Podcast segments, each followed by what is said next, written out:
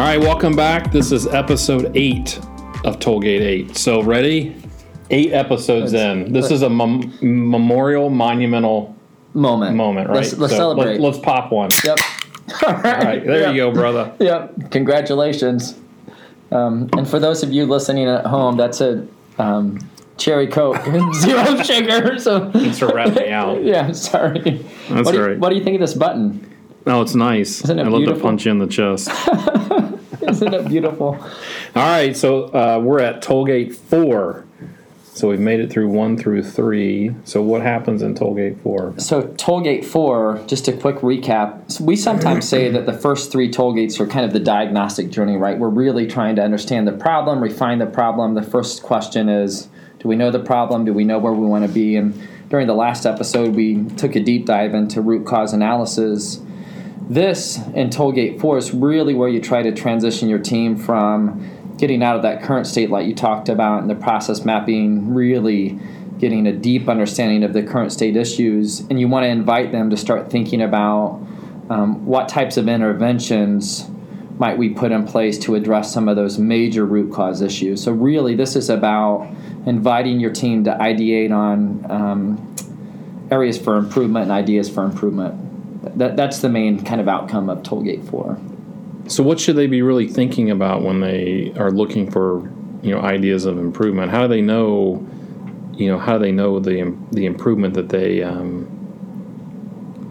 that they choose is really going to have the impact that they think it's going to, or do they know, or should they know? I guess Well- that's a question. you know, and I think this has kind of been a theme throughout our podcast, especially the first few episodes, was how do you how do you stop teams from jumping to solutions? So if a team's followed the framework and really spent time addressing questions one through three, once they get to tollgate four, they have a really good understanding of what types of root cause issues they're trying to solve. And typically, um, the interventions become really clear when you start to see, oh, we need to fix this X, Y, or Z root cause issue. And it's really just a matter of letting the team have to have some freedom of how are they going to address that root cause issue and what types of interventions. So it does get easier for teams. Um, to come up with, with impactful interventions because they have essentially taken the scope down from something that was not manageable. And I, I think the term we used when we talked about problem statements was boiling the ocean. And we've narrowed it down to maybe in some cases a specific process box in one process.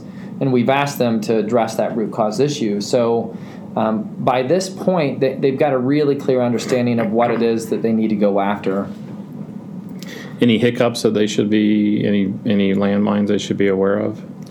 You know, one of the things that um, we try to coach teams on, and you know, I, I know you coach the analytics teams on this too, is um, anytime they come up with an intervention, we want them to do so within balance. So we don't want them to sub-optimize a process, is what we kind of coach them on, and all that means is that if they turn a certain dial, you know, one direction how do we ensure that that dial doesn't unintentionally negatively impact Yeah. something else and something that's common and you can talk more about this patrick is that if we're working on let's just say a, a general healthcare healthcare safety opportunity that if we focus um, or overly emphasize too much of the safety um, aspect we don't want to unintentionally create a negative experience for our patients and you Or have the to caregivers, or yeah. the caregiver right so you don't want to burn out a caregiver um, putting in too many interventions or stopgaps to make it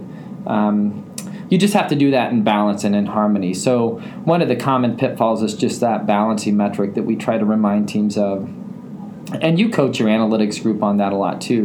Yeah, it really challenged people to think on balancing metrics because you know we've we've spent a lot of time doing doing improvement work on on throughput and uh, the discharge process, and so one balance metric that you would look at is you know what's the what's the ER bounce back rate or what's the uh, readmission rate for some of these patients as as you're trying to improve some of the operational throughput. And obviously, that's the same for you know for some of the clinical variation improvements. As you would look at pick out a pick out a balanced metric of uh, you know some in the disease state.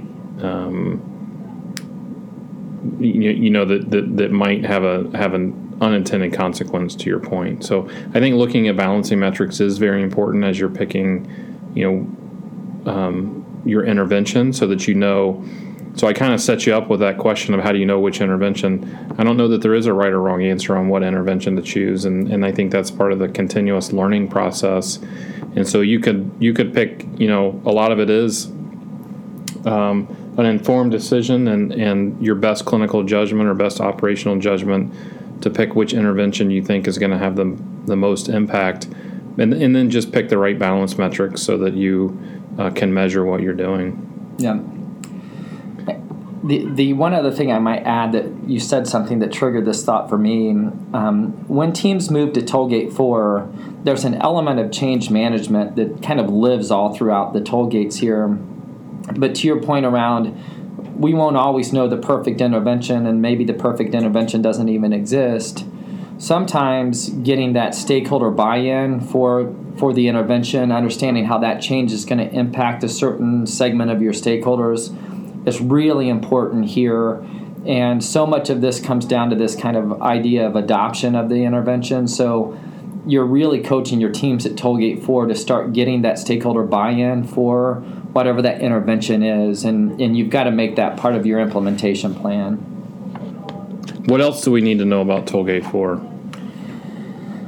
You know, once they come up with their interventions, um, one of the things that we try to equ- equip teams with is some type of basic project management skill set because right now um, we've all been in these you know three to four hour sessions where we've um, had the multidisciplinary team together. They come up with interventions and then we all say yep this is a great idea. Everybody puts their hands in and we say break and then guess what the next day everybody goes back to the day job mm-hmm. and the gravity of what they normally do gets um, just kind of potentially could stop the work so we try to build an implementation plan um, in this phase too and be really purposeful when it comes to the execution piece and um, we do that just by giving um, you know our caregivers some basic project management skills and tools. So, how long do you think, on average, how long should they let the intervention go before they? I mean, what's or does it matter? Do, do people usually say, "Well, let's try this for for a few weeks," or sometimes you hear kind of fail fast, or how do you how do you really know what's the what's a good way to to not let things go too long so that you can continue to be quick and agile, but but also know that when you've had a, a meaningful intervention? That's a really good question. It's a tough question to answer because I think it depends on the intervention and the scope of the intervention.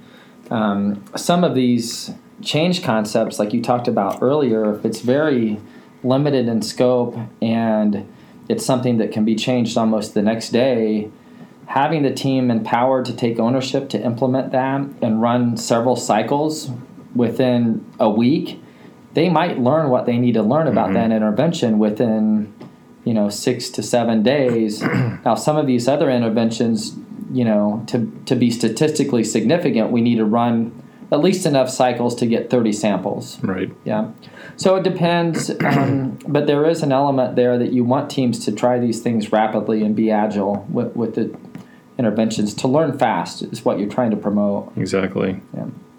So what's on the horizon? What's Tollgate Five? So Tollgate Five is once you've applied those changes, um, have we measured the change? So this gotcha. is where you're starting to, you know, and, and we'll talk more about that um, in the next. Don't give away the secrets. I, well, man. you know, I was gonna. This would be a 30 minute tollgate if That's you let, right. No if kidding. you let me talk. All right, I'm shutting Travis off here so he doesn't reveal, doesn't doesn't disrupt our toll or uh, podcast. Yeah. All right, see you everybody. See you at the next episode.